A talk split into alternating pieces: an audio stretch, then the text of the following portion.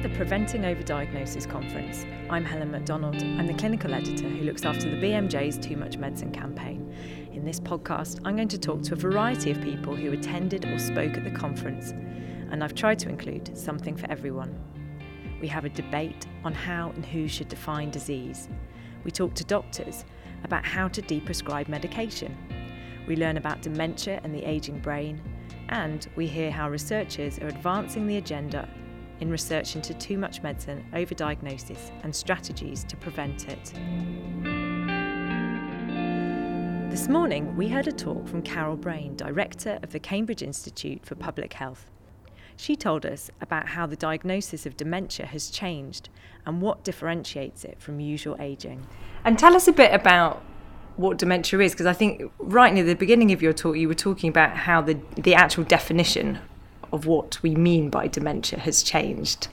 Um, expand on that a bit. So, well, the fundamental definition of dementia hasn't really changed um, because it's a clinical syndrome mm-hmm. uh, that affects our thinking, and then you meet the the diagnostic threshold for dementia syndrome when you're, know you're, you're losing the ability to function day to day. So, do the, do the things that you need to do to live having a clinical syndrome like that, um, defined by ability to function in our society independently.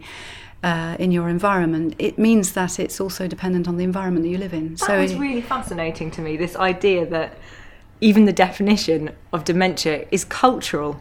Yes. Yeah, and it's not really that that much. It's not explored in huge detail across the globe what's happened is that the Western framing of dementia has largely been adopted by lower middle income countries. Now, there's there's a lot a lot that, that about that that's very good because clearly in many societies um, dementia syndrome is seen as hugely stigmatized and people are very uh, can be very neglected and very and poorly treated. Um, but that said, there is also um, a variation in the socio-cultural interpretation of the dementia syndrome which means that in some societies people can become demented and be supported by their environments without necessarily needing a diagnosis. And of course, that, that can also happen in our own society in the UK.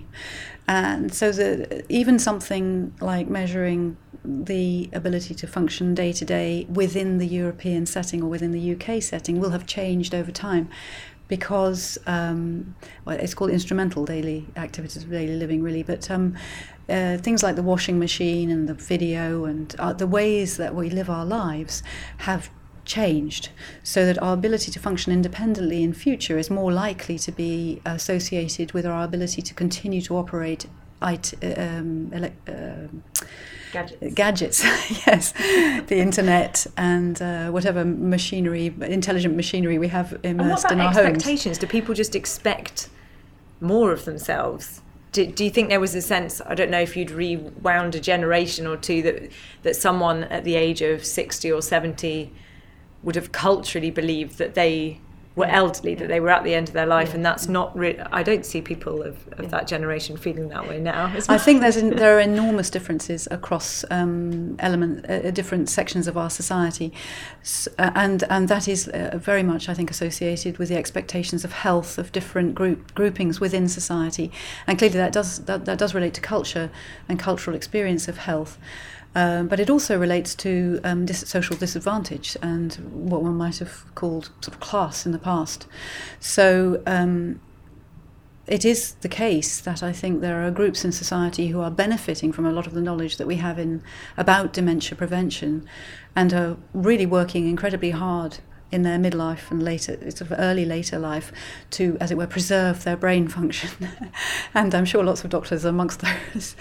Um, but the problem with this almost personalised approach, which is that it's everybody's responsibility to look after their own brains, it means that there are many sections of society that just can't, that, that aren't geared up mm. to doing that.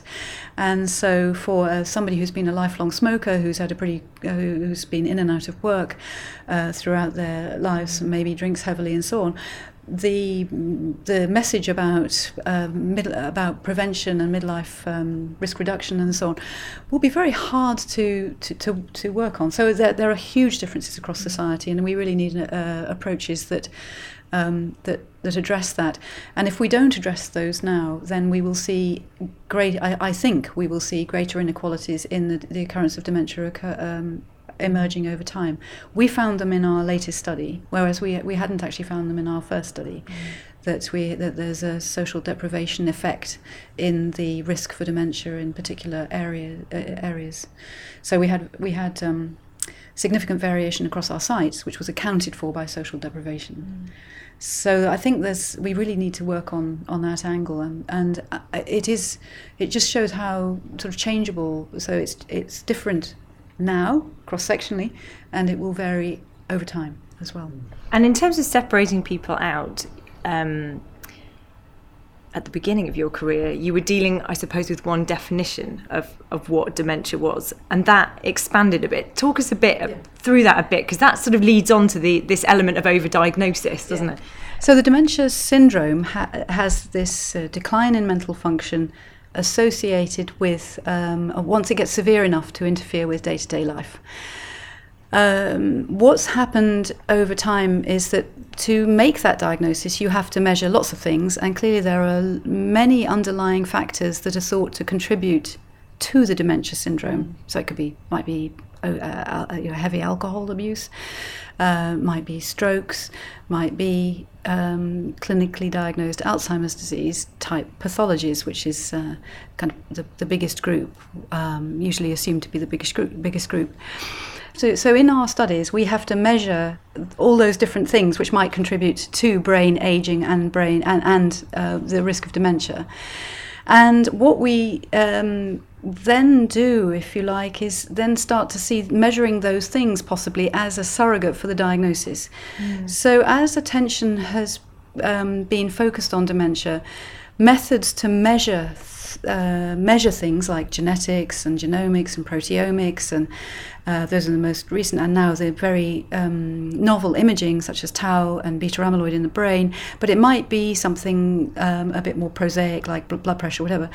But all of those things um, can now be measured and put together, and some of those things are being suggested to be a profile of pre dementia, so pre clinical dementia. Mm the attention, because we've not had much success with treatments in dementia when people have developed dementia, this is why the effort has shifted upstream mm. to these preclinical, preclinical, which is where there's no cognitive symptoms or mild cognitive impairment.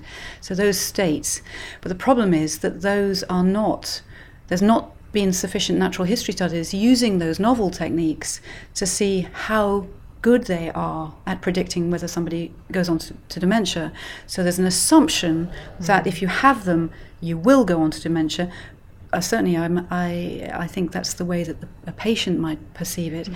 Um, but in fact, the reality, the evidence base suggests that it's much more uncertain than that. You were talking in your in your um, keynote about how in some ways this becomes a perfect storm because it's not just you as the doctor and someone else as the patient having a conversation about some symptoms you've got you've got charities you've got pharmaceutical companies you've got um, pressure groups a whole a whole load yes, of other people yes. who've come to have a stake in yes. and an interest in some way in so, and many people would argue, you know, quite quite rightly that that's been very important in destigmatizing dementia and also raising awareness so that people with real need can can be identified to services and receive support.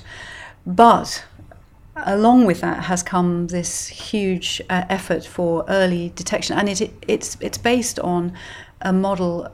A, a model of dementia which is, I think, driven by an understanding of dementia in younger people, which is mm. just much more clear cut, and in the older population, it's, it's much more sort of fused with different types of dementia, all the different types of dementia, different pathologies within an individual, and also a very major uh, factor is that some of, some dementia is associated with end of life as mm. well. So there are elements that can be prevented, elements that may be treatable, but there's also possibly an element that can't be prevented. Mm. Mm. And you were talking a bit about the the kind of burden of the disease, and two things struck me as interesting. One is about um, the age makeup of people that have dementia, and the other um, was about how the absolute numbers of people with dementia have altered over time because you might expect that they should have increased as we've got increasingly elderly as a, as a population. Talk us through those um, those figures. Yeah. So using our population-based studies, um, we looked at what the age distribution of people with dementia in the population is. Most people with dementia will be over 80, by far the majority. So it's a minority who are in the younger age groups. And when you bring in the older groups, then you've got all the comorbidities and all the frailty and all the complexity that comes with older age. Mm. So, from our brain studies, we know that uh, the vascular pathology plays a very big role, an equal role, in fact, in our studies. And age uh, and Alzheimer type pathology are all, all um, important, but not no one is sort of dominant. Not one of those is dominant. So we knew that the risk factors for um, dementia were changing in the population. So the the risk factors that we understand from observational studies and cohort studies have changed in our populations quite dramatically over the last decades.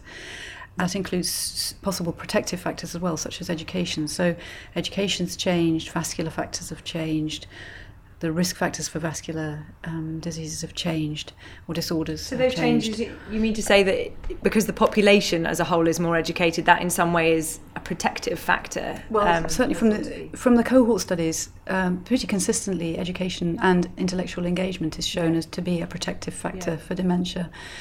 So those things have changed in whole populations. Yeah. So we um, hypothesized that we sh- that we might see a change, or we, we might see a change or stability in the prevalence and incidence of dementia across generations, and um, the reason why I say it could could have stayed the same is because, of course, there can be things like um, diabetes and mm-hmm. so on. So there are there are risk factors that have gone up mm-hmm. and risk factors that have mm-hmm. gone down.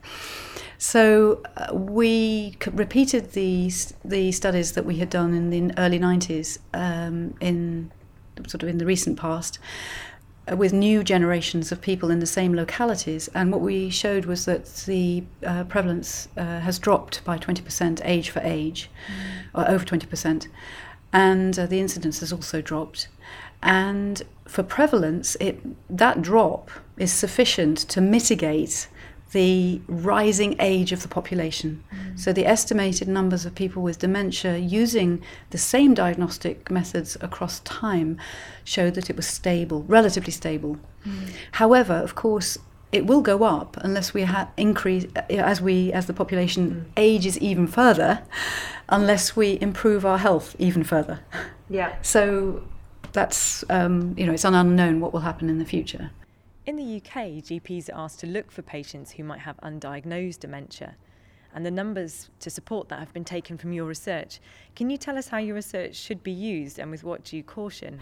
So, our data can be used for national policy making because it's the most robust, you know, it's not perfect, uh, but it's uh, the most robust data that exists for the UK population. I should mention here that we don't have ethnic minorities represented in these studies, and that, that requires uh, that definitely requires d- specific work.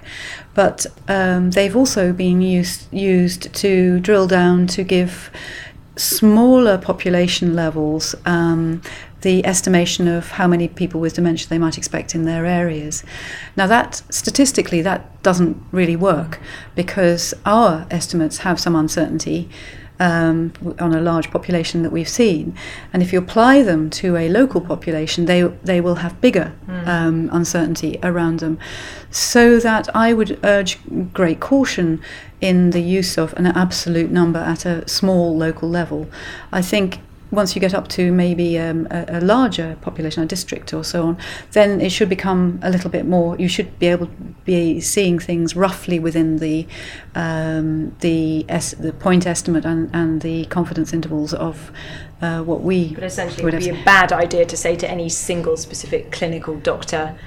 We would expect, based on the number of people you've got, X number of people should have dementia yeah. go and find them. Yes, it, well, it seems curious. We, we've never done that for mm. things like breast cancer or colon mm. cancer or cervical cancer. We've never said you will find this number of people in your area. What we've done is said, uh, keep, you know, encourage, uh, we've had the evidence base to um, justify screening, mm. which we don't for dementia.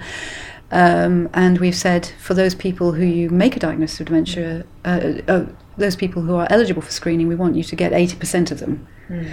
Um, or whatever it is. Mm. So it's so it is curious. It's, I think it's the only condition for which there has been that kind of approach.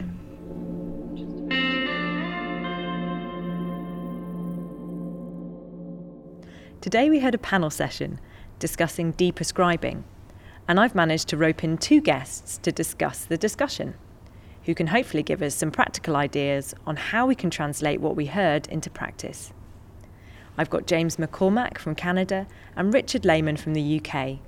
James and Richard, can you introduce yourselves? Yeah, my name is James McCormack, and I'm a professor with the Faculty of Pharmaceutical Sciences at the University of British Columbia. Hi, I'm Richard Lehman. Um, I'm a retired GP, uh, and some of you may know that I do a blog for the BMJ. I also work part time for the Cochrane UK collaboration. Well, very esteemed guests. I'm just a humble, normal locum GP and editor. So, um, one really powerful thing that struck me right at the start of this session was that David, one of the speakers, said that deprescribing was cost effective, cost saving. It changed people's lives. Maybe it saved lives. And he would be a very rich man if this was a new idea or there was lots of money in it. So, how good are we at deprescribing and when did we when did we sort of when did it become accepted in this way in your esteemed opinions, having charted a medical career for longer than I have, when when when have people started to talk about it? Well, I, I think it's been around for a long time, and, and a, a, great quote that I once heard about uh, using medications was, for some strange reason in our society, starting a drug is like the bliss of marriage, and stopping it is like the agony of divorce. And if you think about it, it should be the exact opposite. We should be exceedingly nervous about starting medications and start with just very little doses. But stopping them, we should just almost abandon. And I'm not saying it without some level of caution, but you know, I, I think we need to. It, it should be as uh, as much a part of our lexicon of stopping drugs as it is of, of, starting. But unfortunately, it isn't because there seems to be. Well, and you guys can speak of this. When you're going to stop a medication, don't you get nervous, right? Mm. There's a that you and and so you, you sort of need that confidence. And, and one of the best ways is with experience of, of what happens. Almost it almost it never goes almost never goes south, and almost every patient will say they feel better. I mean, isn't that what we're supposed to be doing as healthcare providers, or maybe not? he says facetiously.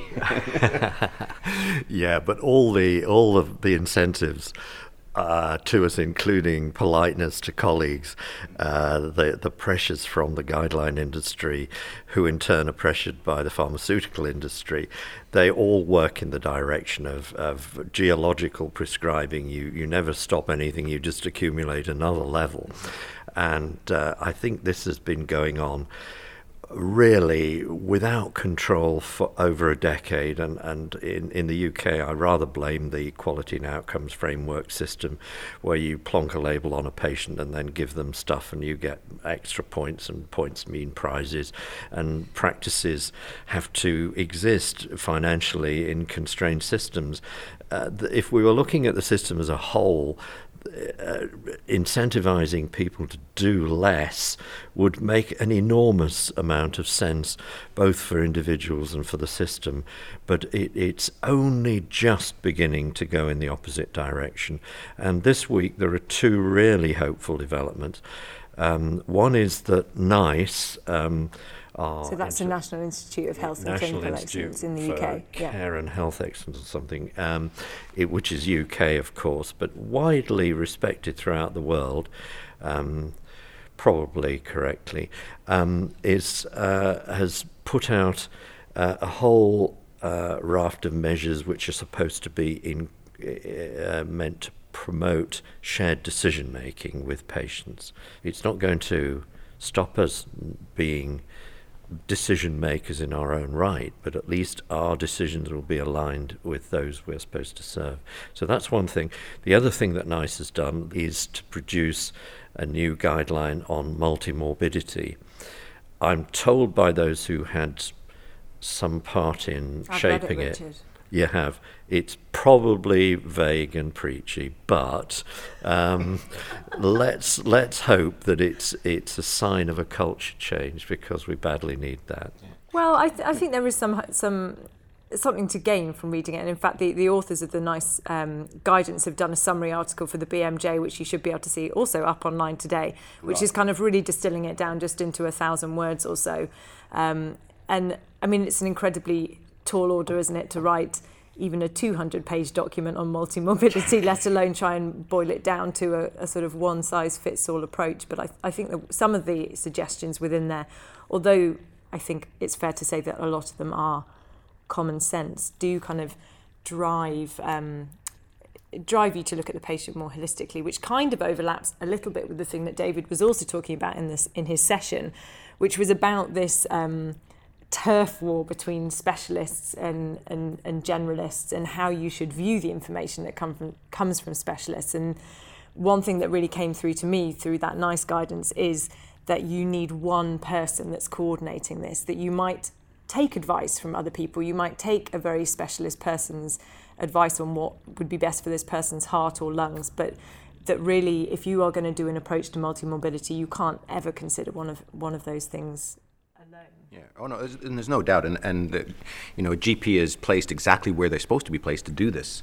And what we, uh, what we've, what I spent a lot of my career is trying to provide information to them to help them have the confidence to be able to do that because you're right it's hard to go against the specialists it, and, and, and, I, and I don't think and we're, we're, all trying to do a good thing it's very rare to have a specialist you know say I should be doing this even though I know it's harmful. We, we, are all trying to do the right thing and I think we're, we're going to talk about this later in, in the afternoon about guidelines. Mm-hmm. and guidelines really for chronic disease management whether it be for uh, the risk factor of type 2 diabetes or blood pressure or, or the use of statins they they if you follow them, you must you're going to have lots of people on medications, and and I think if you uh, empower uh, family docs to know how big or in quotation marks, little the potential benefit is, you should you wouldn't be worried about stopping medications. I mean, you know, we're having massive debates this about. It's a tricky thing, isn't it? Because for shared decision making, you've got to have the information there, and this it sometimes sometimes feels to me that people are hiding a little bit behind the topic and saying, well, if you share this information with patients, then they can make a choice for themselves. But how easy is it for you to put your fingers on as the GP? The absolute harm and benefits in somebody a bit like this? What's uncertain? Where where do you go? Well, first of all, we have to realize that we can only ballpark all this stuff yeah. because uh, you know, as you know, one of the main risk tools that we use is from Framingham, and I bet you never see patients from Framingham. No, I don't. So, so it may not, you know, how does it even apply to that? So, it, these are all ballpark numbers, but there are enough tools and guidance and, and things that uh, I, I, know, uh, Richard, we talked about creating and, and have been created to help you do that. And I don't know how really difficult it is because. Uh, as an example with statins. I mean, it's, it's, it seems to me very simple that it, it, for primary prevention, at best, 1 to 2% benefit over five years in, in a reduction in their chance of having a heart attack. If it's secondary prevention, it's about 5 or 6%. If a patient wants that, that's great. And if a patient doesn't want that, that's great. And you'll notice that t- the tone of my voice on that's great was identical for whether they said they wanted to take it or not. And that's another interesting point that they brought up, wasn't it? That you have this idea that you sit there as an impartial person, as a doctor, or you try to impart advice um, or information impartially, but the person sitting in front of you, they have their own values and preferences, but they've also also may have heard strong messages and have have I think the word that David used in the talk was to say that they'd received a lot of marketing information mm-hmm. from from charity campaigns, from um, industry, from from other places. So how do you how can you have that conversation um, I suppose, sort of acknowledge the biases that the patient may come with themselves. Yeah, well, I don't know uh, about what you guys do, but I'm. I, all you can do is, is is be honest with what we know about the information. And one of the things we is to to say, yeah, those messages are out there, and you know, treating blood pressure does reduce the risk of stroke. Uh, it does reduce the risk of heart attacks. Taking a statin probably for some people will reduce the chance of heart disease. But the issue is not is not does it work. The issue is how big of an effect. And uh, you know, we've often talked to uh, uh, many many family doctors, and we ask them now, when would you treat your blood? What, number would you treat your blood pressure? And often it's very, very different from the guidelines, probably because they've seen the harm associated with giving those medications. But when you ask them why, you know, why did they say I would treat my blood pressure at 160? And and here, this is literally the, what you hear. Well, 180 just sounds very high. 140 is right at the threshold of the guideline. Uh, but I, you know, I'm not going to take it at that. And, and I, am a Canadian, and so when uh, you know we all meet in the middle, so we say 160. Mm-hmm. And then you ask them, well, why? What, do you know what your risk of a heart attack or stroke is? No. Uh, so why 160? And and there is no answer. It's just because, and and that's the problem with these artificial or arbitrary thresholds of of numbers to treat. When we really should be treating based on, we think this is your risk roughly. We think you can get it down to this would you like that? And I think that's a simple conversation, but it's not something that, that goes on all the time. Sure. And if it did go on all the time, just imagine what GPs would be doing. I mean, I think these these decisions about long-term preventive treatment are in a, a separate category of their own. Let's go back to what we were hearing this morning, uh, which is about old people. I think most of them were in their 90s, being given preventive medications in order for them to live a theoretical another three months, if you took them off the medications, they actually lived happier lives for another three years. And it, you know, it's it's because that does not get into the literature, that we have this incredibly skewed system of, uh, of polypharmacy for the elderly.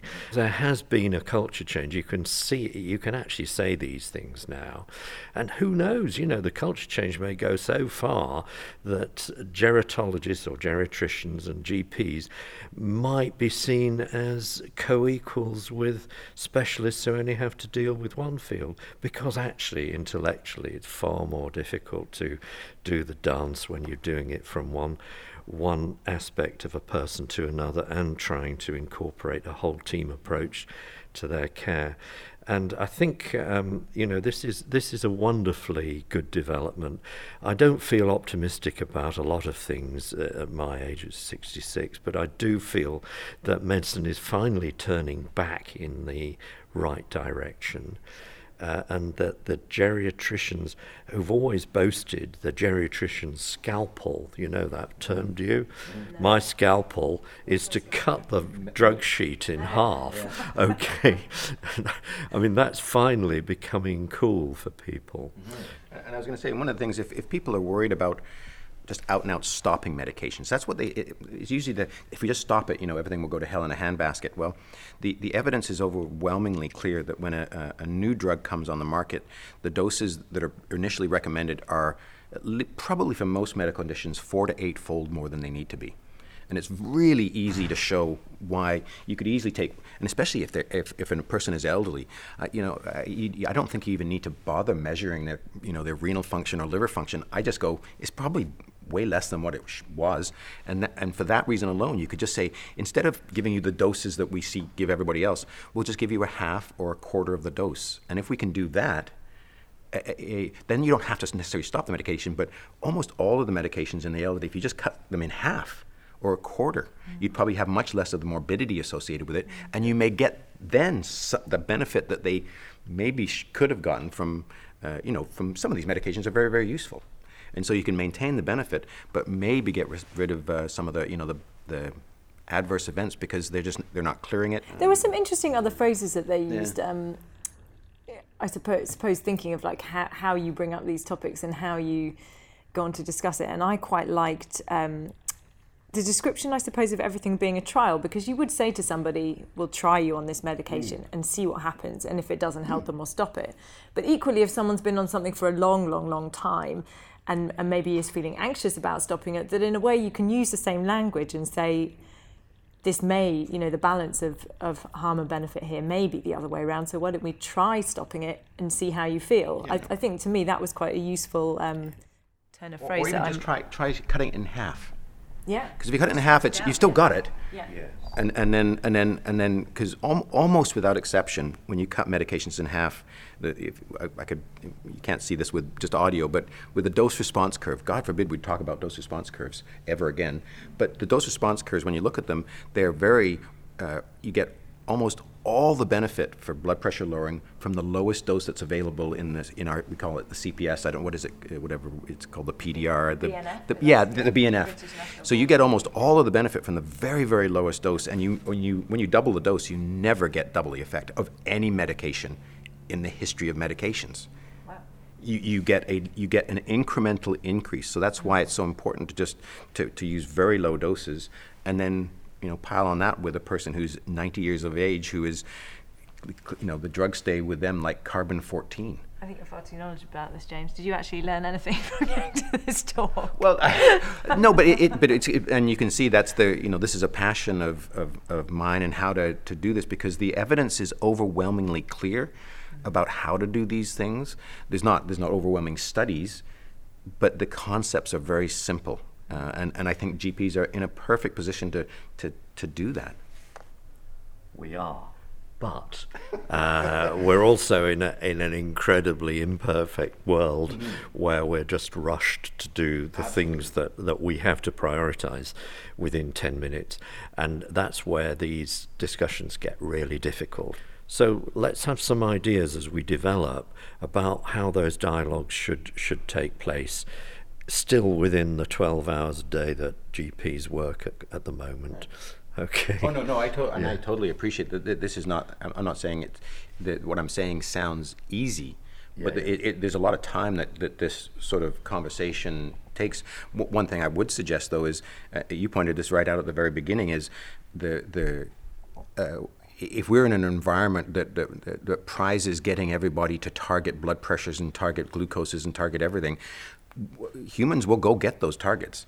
Wouldn't it, wouldn't it, be, would it not be brilliant to have a target that the t- of we have done shared decision making with this patient and check a box? Well, all boxes are bad, uh, in my view. It was, me- it was, more of a metaphorical uh, box that but, I was talking you know, about. Yeah, but they, they, they don't do metaphors in, in NHS no. England. they do tick boxes, you yeah. know. And to make this into a tick, box, tick box exercise is to induce immediate antibodies in large quantities from the profession as a whole because they don't know where it fits in. If we were in a situation where the government was full of goodwill towards doctors and was genuinely um, concerned to build up primary care and get the drug bill down and do its best for patients, we'd all be working, you know, 16 hours a day instead of 12 because that's the motivation you valued. You're doing something that's that's forward looking. Let's hope it happens because otherwise we we can't do this stuff.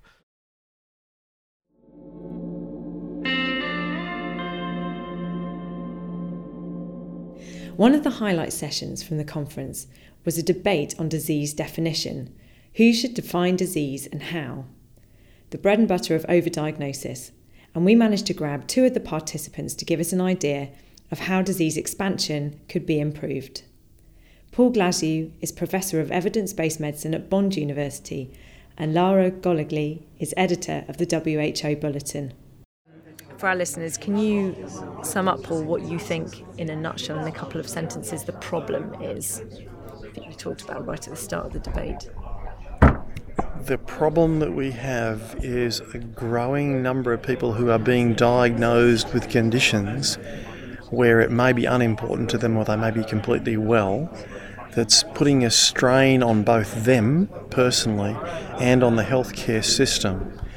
And the, why that's occurring seems to be because the panels themselves have um, various types of conflict that mean that they want to increase the number of people diagnosed with diabetes or polycystic ovary or ADHD or whatever the condition is. Yeah. And so those conditions continually have the boundaries moved outwards, they rarely move inwards. And we need to do something about that that engages a wider community than just the specialist whose special area of interest that is. And you talked about the fact that the the interests that people might have are not just the traditional ones that you might think of. They've taken a lot of money from industry or, or something like that. You, that I mean, financial interest is one element, but you talked about two other important elements in, in the debate today. Do you want to mention those briefly? Well, the other conflicts are, um, as Barry Kramer was pointing out from the NIH consensus um, panels, one is the intellectual conflict that you have a fixed position about this because you've been researching it.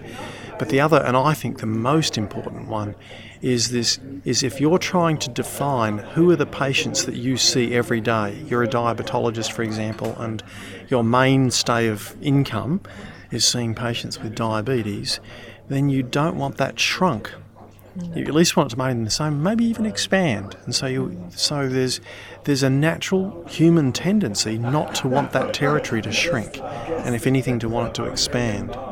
And I guess you see the worst cases as well, compared to the generalists or um, community managed patients, you're also seeing a more severe disease spectrum, and perhaps your right. bias is therefore to want to intervene and to want to help more people, um, because you don't see people living as well with the disease as That's as true. others. A good example of that would be nephrologists who Yeah. see the patients with end stage renal disease on dialysis or getting their transplants. And for them, that's what they want to stop. But to do that, they're now saying, well, one in three people are at risk of chronic kidney disease, when there's a much, much, much tinier fraction of people who end up on dialysis or transplants. So the number needed to treat in order to get down to those um, few people is enormous. Yeah. Sure. And Lara, you've been talking from a slightly different perspective, and one of the things you were talking about in terms of the panels and how these decisions are made is the importance of having a chair that comes from a, a neutral position. Can you say a bit more about how the role that a chair has in these kind of panels? Yeah, well, the role of the chair is to mitigate the tendencies of the guideline panel to be optimistic about the result of their recommendations. So if they recommend that, for instance, everyone should have, every woman should have daily iron, because in some circumstances you can't actually provide access to diagnostics for anemia, so you just give daily iron to every woman. They are, they are unquestionably optimistic that their recommendation will result in more harm than good. And I think the chair's role really is to always question those assumptions, to understand what they are. So the chair needs to know enough about the topic at hand, enough about the clinical care and treatment, if, if it's a clinical condition that's being tackled, but um, bold enough to really challenge all the unspoken assumptions of the panel that l- lead them to make very sweeping recommendations on occasion. as well, Paul, didn't you? Having a kind of a skeptic, or you were quite taken with an idea from the audience of having a kind of skeptic in the ro- room, and you were think that- thinking that that, as part of the role of the chair, but maybe maybe I you think were it was tempted by Lara's suggestion. I think, and it's they may be separate roles. You may have a skeptic, a person who says, "But you know, what, what, please give me the evidence for that," or "That sounds. What are the harms, etc." The chair, I would probably see as being someone who was more neutral, who mm-hmm. didn't have a fixed position, who was able to say, "No, I hear, we have to hear both sides of this. We have to understand the whole spectrum and all the things." And Gordon Guyatt's suggestion for this has been to have a methodologist who doesn't see that group of patients as the chair. I'm not sure that's that's absolutely correct for all circumstances, but it's actually a reasonable thing to consider that you want a pretty either an unconflicted chair or a pretty unconflicted chair who has methodological and also facilitative expertise because they need to be able to manage or a very difficult process. And there was another idea floating around from the crowd about uh, expanding the role of diagnostics almost as a specialty within itself, that you could have um, methodologists who aren't just going to look at the evidence but also might be trained or, or briefed in other aspects of um, the implications of expanding a disease, like the ethics or the philosophy or um, other elements. What, what were your thoughts on those suggestions? I think the suggestion was for an entire field of diagnostic science. Um, because it's true, we're rolling out more and more diagnostic tests. I mean, the latest attempt is to actually have a diagnostic fever panel so that in low and middle income countries you can take a spot of blood and run it against 15 pathogens at a time. If that were to work, yes, potentially you could then differentiate things that actually needed antibiotics from those that didn't um, or needed an antiparasitic from things that didn't. Perhaps you'd get more rational treatment, but it's not at all certain. I mean, it's not certainly what we've seen with other rapid diagnostic tests in those kind of settings. So, so w- again, the, the enthusiasm for technology, the the the assumption that this is the the price of progress, that we pay for a little bit of uncertainty, you know, we pay a little bit of uncertainty, potentially some short-term harms, but on the whole, science advances, and this is how medical care advances. You know, I think that those are the si- sort of assumptions that need to be critically examined, and that's really what the interesting. I'd never thought of overdiagnosis being a kind of side effect of progress before. I hadn't heard that really talked about. Is that something that? that it is for us that diagnostic mm. tests don't work in And a lot of certainly- circumstances. Certainly a consequence of technological process. So if you use a new technology for diagnosing a condition, you intrinsically change the definition because you'll almost never have an identical match.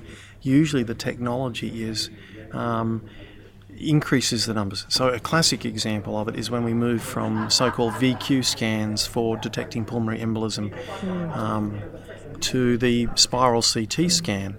Much more sensitive technology, as Lara was saying, um, but detects things that probably we don't want to detect because they're so small and trivial and don't actually kill anybody, and you've got more harm from Even anticoagulating some of the more recognised tests, like um, the test for diabetes, the difference in populations that you pick up if you use an HbA1c definition of diabetes versus a a fast or a, um, a random sample. Um,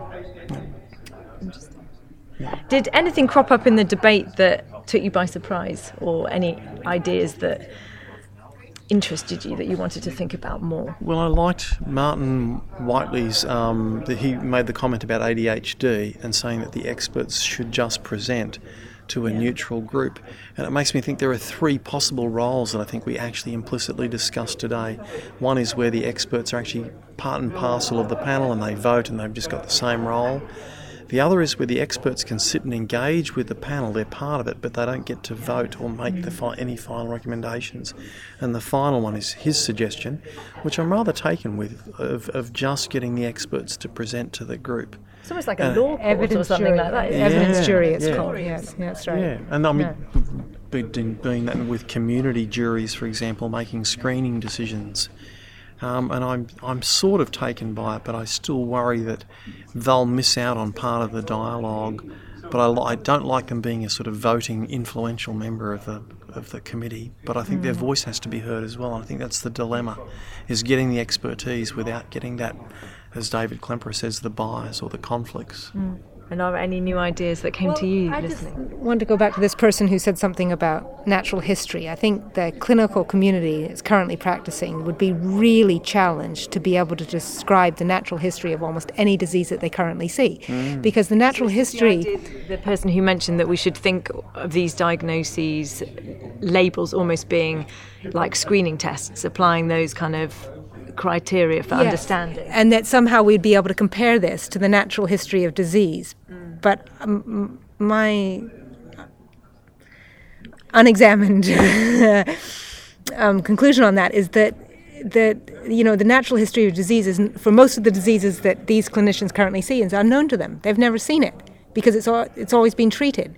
And as each Yeah, generation of clinicians come out of medicine, medical training, the natu- what they consider the natural history, their assumptions about a disease, how it will act if it do- isn't being treated, change because they've never seen uh, pulmonary embolism, you know, diagnosed with a stethoscope. They've never seen a breech birth delivered vaginally. They've never seen, you know, they, they, we don't actually have good natural histories of diseases anymore. Modern natural history. That's right. Be, and because they're so affected by context. What's the natural history of obesity? You know, without anyone treating underlying diabetes, heart atta- hypertension, congestive heart failure, uh, exercise intolerance, skin rashes, what what happens to the obese person? It's highly context dependent. And what are you going to take away? What What are you going to do with all this debate that you've been listening to? Um, what would you hope to be able to say by the next conference? Well, Laura and I have actually been working on trying to set up these rules that we talked about. I think that's one. But I think we're just beginning on that to actually have um, a reasonable, at least a checklist of what things you should look at. And I think getting that and doing further work on it, but getting international agreement from the, the the vast array of groups who make decisions about um, disease definitions at the moment is really important. But I think this this panel constitution thing and how you best use expertise but avoid the bias and conflicts from it It's so is interesting also that we don't have that because we've got guidance for so many other things on how to do things or how to report things, and it seems like this it- area's doesn't mm. have that. Yeah, yeah. Well, I can speak from personal experience. To me, it was a sort of hidden thing. I, d- I hadn't recognised personally how big this problem of shifts in diagnostic definitions are. And I think for most people, you know, you change the definition of diabetes, and most people just think, oh, yes, it's shifted, you know. this is what it is now and that, that's the truth. Whatever we've we've shifted to without recognizing that actually all that changes all our evidence. All the evidence we used to have was about a different definition of diabetes. All the experience we used to have is about a different definition. It's now something else that we don't know as well.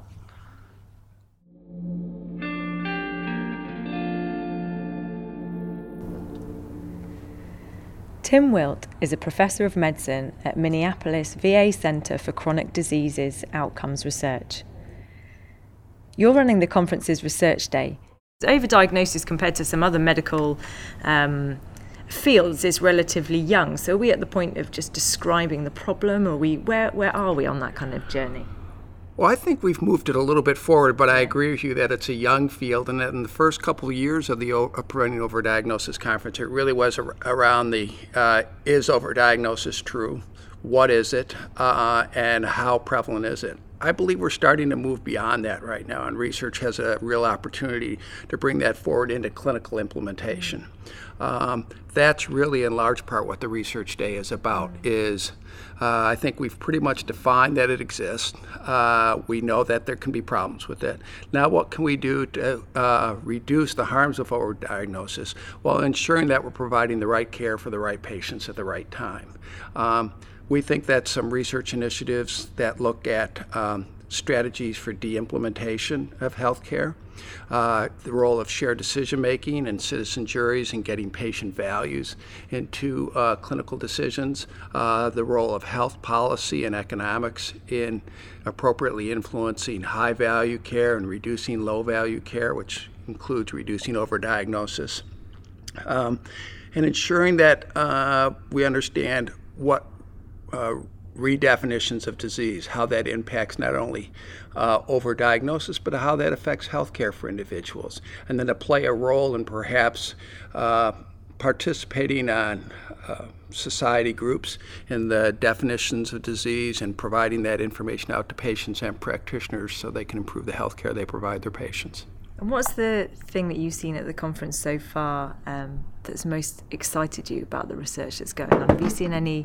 I think what I'm most excited about is how it really has moved beyond just the do we have a problem, what is it, to a large group of individuals, many of them far younger than me, who are working on strategies to how to incorporate it into their practice. And patients uh, here and citizen members uh, also being empowered to figure out how they can work with their healthcare providers to get the best care for them while also reducing uh, the harms of overdiagnosis. It really has come a long way, I think, in the past five years. The initial meeting in, uh, uh at Dartmouth five years ago was small. It really was about a small group of people kind of arguing that yes, overdiagnosis is true, spinning our wheels a little bit to kind of say, what is it? How do you define it? To where we're at today, an international meeting with probably four to 500 uh, people here with um, it's clearly been incorporated into clinical practice guidelines, to health policy decisions, and actionable research, uh, research, not only in defining the disease, but how to move forward to that next step of dissemination and implementation. And I think that's really the key is linking research to clinical practice and policy. And I hope that's where Research Day is going to kind of take us, bringing together individuals with a multidisciplinary approach. You discussed this earlier about how one person really can't do it all in this field. It really requires a wide range of individuals, from content experts to policy people to implementation scientists uh, to GPs, et cetera, um, to bring that all together. And we hope we're going to do that, grounded in scientific theory, while incorporating patient values and the realities, really, of uh, practice and policies across the world.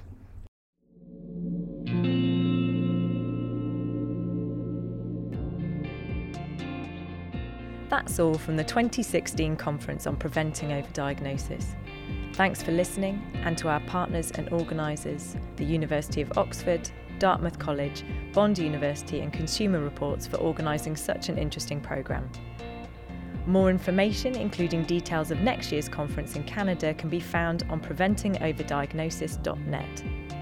If you've enjoyed listening, please subscribe to our podcast. You can find us on SoundCloud and on iTunes. I'm Helen Macdonald.